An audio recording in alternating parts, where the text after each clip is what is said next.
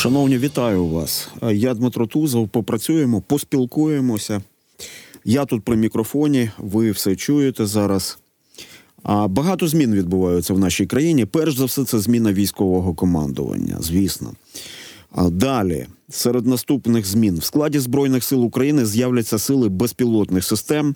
Президент Зеленський свого часу це було на початку лютого, не так давно, що 6 лютого, підписав указ про створення систем сил безпілотних систем як окремого роду військ. Це все відомо. Ми зараз оцінимо, як все це вплине на збільшення сегменту хай-тек і безпілотних технологій в українській армії. На зв'язку з нами Марія Берлінська, ветеранка війни та членкиня команди адвокатів модифікації зброї для України в Сполучених Штатах Америки і керівниця центру підтримки аеро... аеророзвідки. Пані Марія, вітаю вас в ефірі. Так, вітаю вас.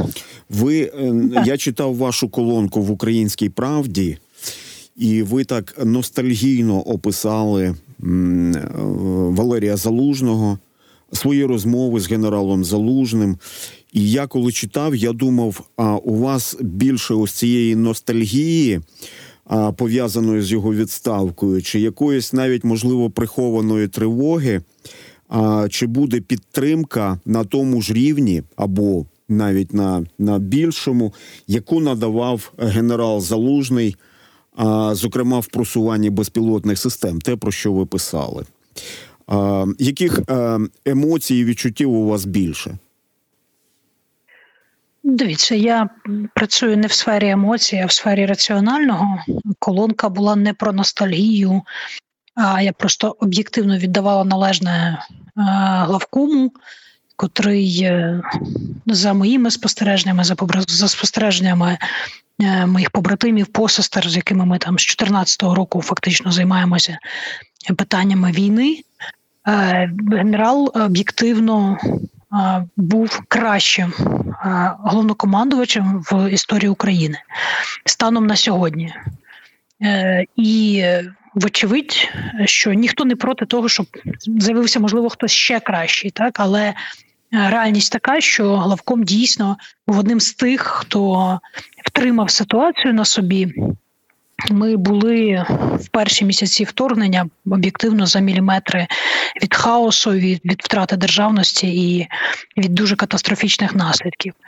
От він був одним з тих, хто своїм стратегічним баченням, вмінням управляти військами, вмінням бачити далеко за горизонт, е, вмінням прогнозувати і зробив таким е, чином, щоб наслідки були якомога меншими і там якомога менш відчутними. От е, потрібно розуміти, що ми воюємо з одним з найсерйозніших е, ворогів в світі, і мені дуже не подобається, коли вже протягом двох років в пропаганді росіян зображають такими чмобіками, які ні на що не здалі. Це серйозна армія, це серйозний противник, до якого ставляться серйозно як Сполучені Штати, так і там Китай і інші країни. Е, і вочевидь, нам потрібно е, точно так само серйозно ставитися до е, ворога, вивчати ворога, розуміти тенденції, якими рухається ворог, і е, максимально зберігати людей через технології, про що зокрема і Дуже чітко артикулював генерал Залужний. І в своїх статтях безпосередньо про е, стан е, війни і тенденції розвитку, і е, безпосередньо так само системними діями на посилення армії через, через технології і через. Застосування роботизованих систем.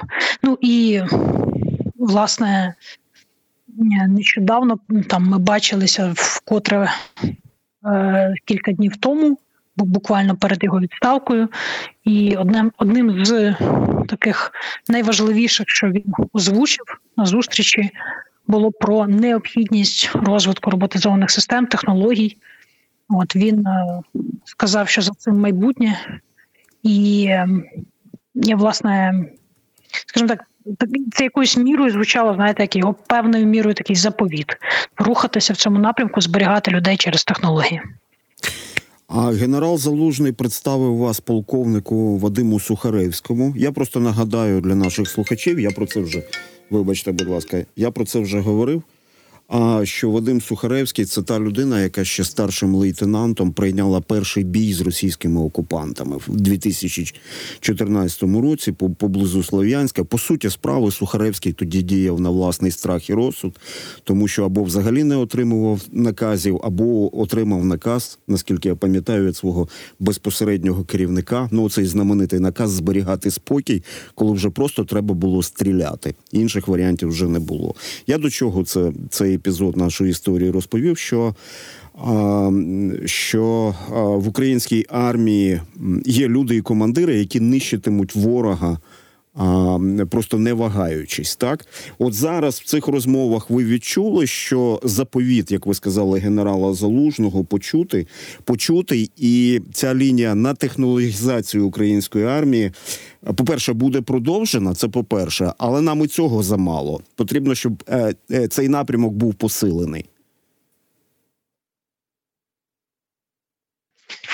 Що мається на увазі? Ви маєте на увазі, чи зараз це втілюється? Конкретизуйте трошки питання. Так, ну знаєте, от на тлі певних таких сумних роздумів ми маємо думати про майбутнє. Причому майбутнє не віддалене, а те, що вже зараз відбувається, та безсумнівно. І тому е, скажу тоді так: як бойові люди, які воюють, можуть пришвидшити те, що потрібно.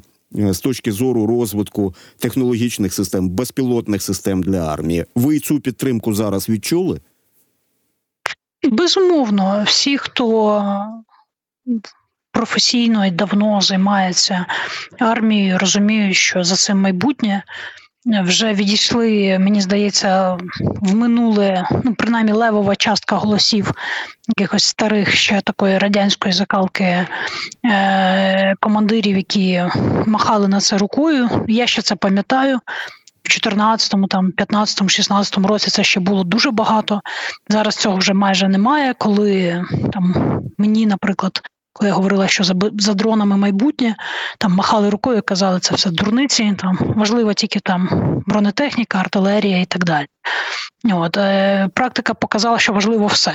Звичайно, сучасна війна неможлива без артилерії, бронетехніки, підтримки авіації, систем протиповітряної оборони. Але роботизовані системи відіграють і будуть відігравати все більшу і більшу роль на полі бою. Е, значить, щодо настроїв. Вадим, безумовно, бойовий командир, і безумовно, один з самих блискучих бойових командирів. Я е, маю дуже гарне враження про нього, як про професіонала і про людину, яка розуміє, що таке офіцерська честь, і в той же час має гнучкість мислення е, і розуміє, що за цим майбутнє і зараз буде цим активно займатися. Ми пожали один одному руки з тим, що будемо максимально посилювати цей напрямок, і та вся експертиза, яка є в нас. Е, За фактично вже там накопичена майже за 10 років.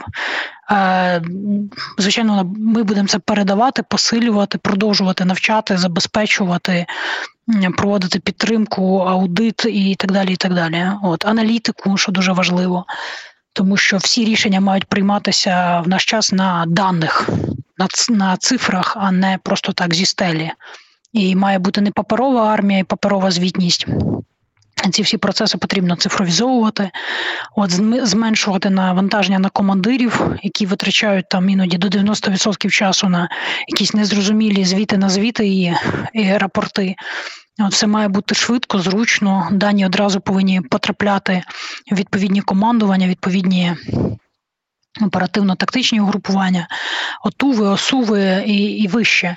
От е, і тоді зрозуміло, скільки в нас коштує політ одного дрона, звідки ми літаємо, як ми працюємо, яка в нас підготовка екіпажів, скільки нам потрібно забезпечити там не тільки дронів, а там засобів радіоелектронної боротьби, радіоелектронної розвідки. От е, чому у нас на одній ділянці одна бригада працює ось так, а інша е, там не показує результати, або навпаки, одна показує гарні результати з таким забезпеченням, а інша ні. Тобто ми тоді отримуємо аналітику, і саме на основі цих даних потрібно приймати рішення. Значить, е, щодо настроїв, я вам скажу так. Я вам скажу так, що в нас зараз немає права на розпач, і в нас немає зараз права на деморалізацію. Е, Я це для себе зрозуміла колись там, теж ще, напевно, це був рік 15 чи 16, коли е, дорослі чоловіки, маючи зброю, плакали як маленькі діти, опускали руки, от, тому що були деморалізовані. От, і навпаки, я бачила, коли так само люди абсолютно без зброї, теж хлопці, дівчата, але просто маючи високий моральний дух, от йшли вперед і зупиняли цілі атаки ворога тільки тому, що мали цю волю до перемоги. У нас немає права на поразку, у нас немає права на деморалізацію.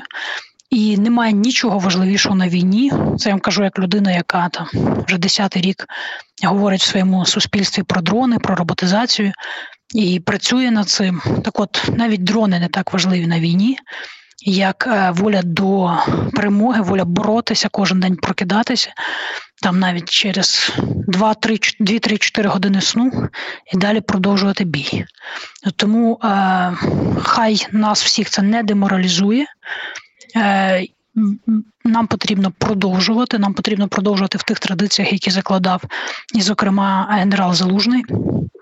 Нам потрібно зберігати людей. Нам потрібно розуміти, що зараз 24-й рік буде одним з таких визначальних, тому що росіяни вочевидь роблять ставку на те, що ми виснажимося, що ми опустимо руки, що ми зайдемо в якусь таку спільну апатію в суспільстві. От повинні розуміти, що головний заповіт.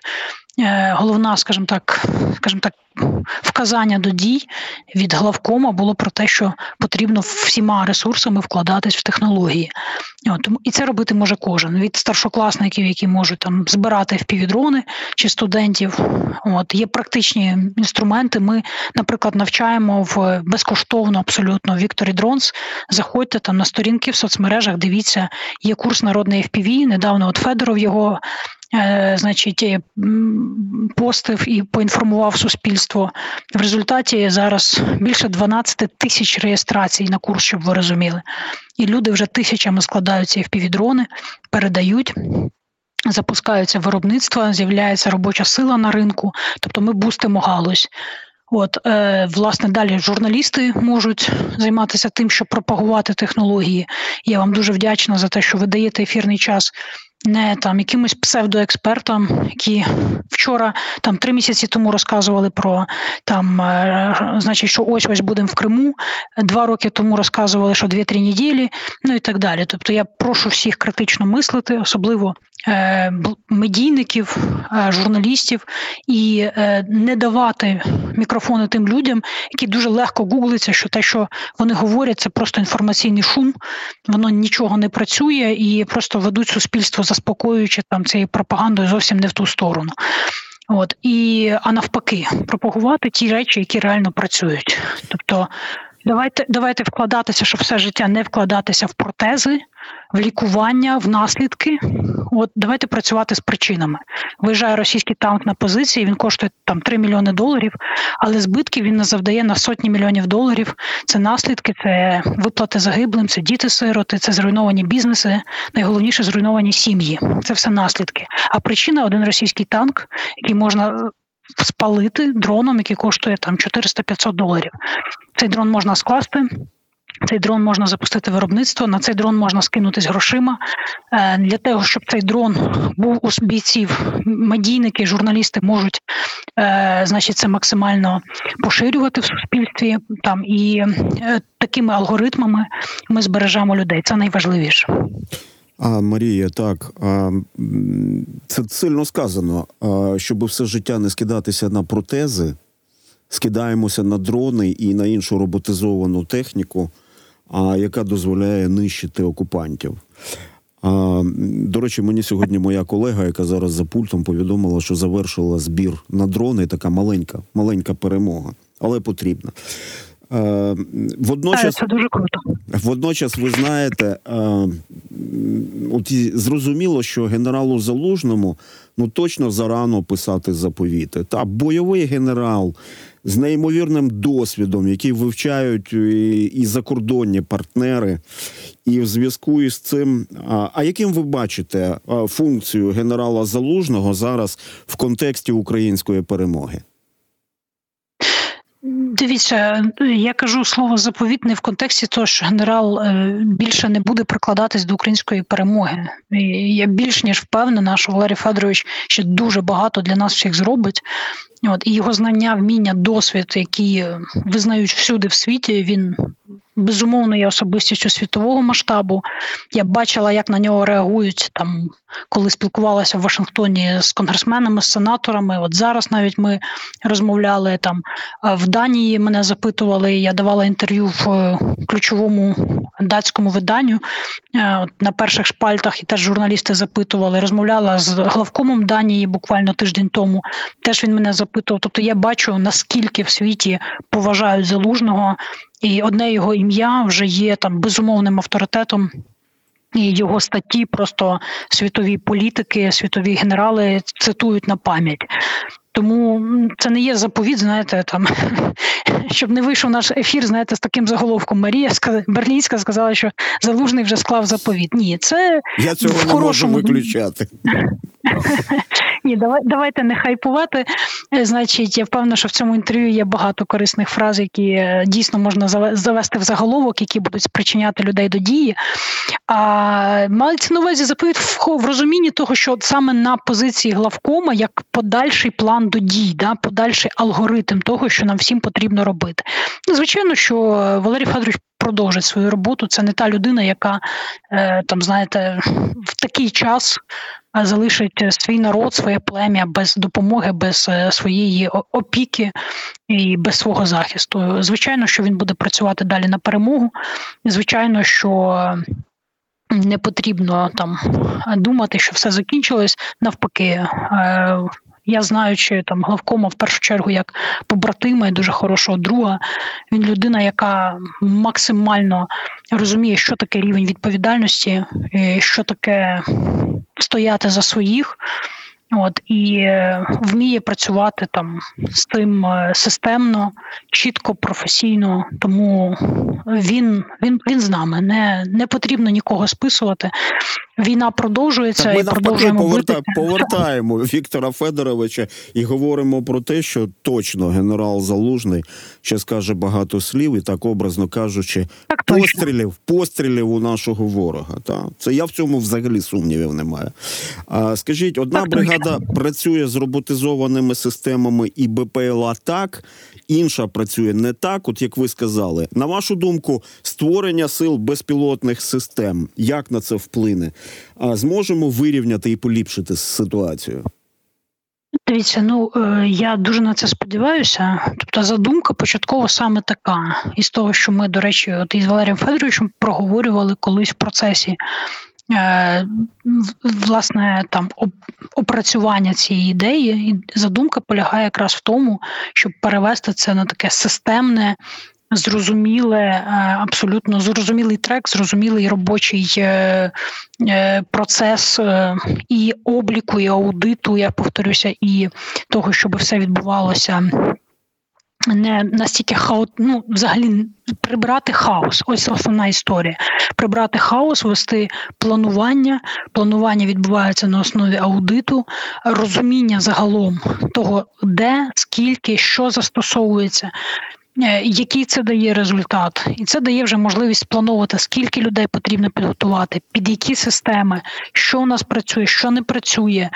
І повторюся, це ж не тільки про дрони. Важливо розуміти, що це загалом про екосистему, яка знаходиться навколо, тому що це і антени, і спектральні аналізатори, і е, засоби радіоелектронної боротьби, це і власне боєприпаси до безпілотників, яких потрібні насправді мільйони е, самих безпілотників і боєприпасів до них. От, Тому що теж є такий міф, що ось мільйон дронів це багато. Мільйон дронів це добре, значно краще, ніж було, скажімо так. І мільйон дронів було б прекрасно станом там на 21 рік або максимум на 22-й. Але станом на 24-й цього критично вже недостатньо, тому що ворог теж рухається і рухається дуже швидко. Я завжди пропоную порахувати математику нам всім разом, коли мене запитують, чи мільйон дронів це дійсно така космічна цифра. От е, тільки fpv фахівців, да, це такі дрони камікадзе, раптом хто не знав, е, спортивні рейсингові хобійні дрони, на які українці вимушено опираються, але які дуже успішно там, умовно, за 300-500 доларів палять російські танки. Так от, е, власне, таких дронів, от таких фахівців ми підготували станом на сьогодні. Там близько двох тисяч. Це тільки ми, Victory Drones. Да? От ми е, вже не кажучи, що є там якісь інші ініціативи, які готують там ну, менше, але все одно теж готують. Але давайте навіть брати оцю саму консервативну оцінку, що ми за рік підготували тільки таких фахівців 2000, Тепер множимо, кожен фахівець е, застосовує по 5 дронів на день. Це 10 тисяч на день. Чому по 5? Тому що буває і більше. От е, як ми з Мадяром недавно говорили, він нього іноді і по 15, і по 20. Але там багатші села, я жартую завжди з ним. Тому давайте говорити от про середнє щось. 2 тисячі на 5 – це 10 тисяч на день, це 300 тисяч на місяць, і це 3,5 мільйони, навіть більше на рік. Ось такі цифри. Да? Це тільки fpv дронів. Я вже не кажу про літаки, бомбери, там, там ті ж самі умовні мавіки е, і так далі. Тому е, не треба зупинятися. Росія виходить на багатомільйонні виробництва в різних типах і класах апаратів, систем. Е, Їхнє ВПК запущено в три зміни. От починаючи від е, заводів бронетехніки, танків і так далі, вони цю машину смерті запустили, і під особистим контролем у них в президента знаходиться власне інж... знаходяться інженерні розробки і кращі інженерні науково-дослідні інституції, приватні виробництва і так далі. Вони їх постійно заставляють працювати, ставлять їм задачі, і ну так було насправді все завжди. І під час Другої світової війни Гітлер контролював там програму по, по літакам, по протиповітряній обороні. Підводним човнам Черчилль контролював, президент Сполучених Штатів контролював. Тобто я дуже сподіваюся, що і Володимир Олександрович Зеленський візьме під свій особистий контроль таку собі інженерну ставку, де будуть відібрані кращі інженери країни, які будуть працювати над тими рішеннями, які зараз нам всім дуже потрібні. От і в першу чергу. Я не втомлююсь повторювати. Найбільша загроза це автоматичні оптичні системи наведення і навігації. Коли системи на полі бою стають все більш автономними, росіяни зараз над цим дуже активно працюють. І уявіть собі, що таке, коли дрон взлітає і фактично вже не керується оператором і починає переслідувати ціль. От е, просто тому, що захопив комп'ютерним зором і є алгоритм на відстежування цієї цілі і на ураження цієї цілі. От, То якщо будуть рої таких дронів, це створює дуже серйозні небезпеки. І зараз ми бачимо, що росіяни починають е, на fpv дронах, навіть от з термальними камерами вночі тестувати перші такі, е, перші такі, е, скажімо так, рішення. Тому е, нам зараз важливо весь ресурс, повторюся, як би це рефреном не звучало, але вкладати в технології. Ворог активно працює, в них запущені е, вже тисячі різних від малих до великих виробництв. От е, об'єкти промисловості на це працюють, великі заводи. От і е, нам, маючи прямий кордон з Китаєм і затягуючи також через треті країни, там комплектуючи із європейських країн, і із е, ми знаходимо в їхніх дронах і ракетах, і е, там американські, європейські, канадські комплектуючі. Тобто, фактично, вони воюють проти нас технологіями, зібраними зі всього світу. Марія, скажіть, будь ласка, Тому потрібно потрібно згрупувати ресурс і рухатись е, разом вперед далі, незалежно від того, хто у нас главком, залужний завжди з нами. От і бійці наші на фронті завжди з нами, чекають, що ми їх захистимо. ви з певним гумором згадали коментатора, якого, до речі, жодного разу, наскільки я пам'ятаю, не було в ефірі Радіо НВ, але він здається навіть зараз і поза межами України, так? А ми за цей період у нас сформована достатня кількість профі, які утворюють ту саму інфраструктуру і екосистеми, яка кількісно і якісно перевершить російську індустрію, про яку ви щойно говорили. Лишень прошу вас коротку відповідь, бо зараз вже новини мають початись. Знаєте, е, нас, на жаль, до кінця не можна сказати, що це сформовано. Це ринок, який тільки формується, і загалом галузь, яка тільки формується. Коротка відповідь: е, ні, недостатньо. Достатньо станом на умовний 18 рік і абсолютно недостатньо на 24-й.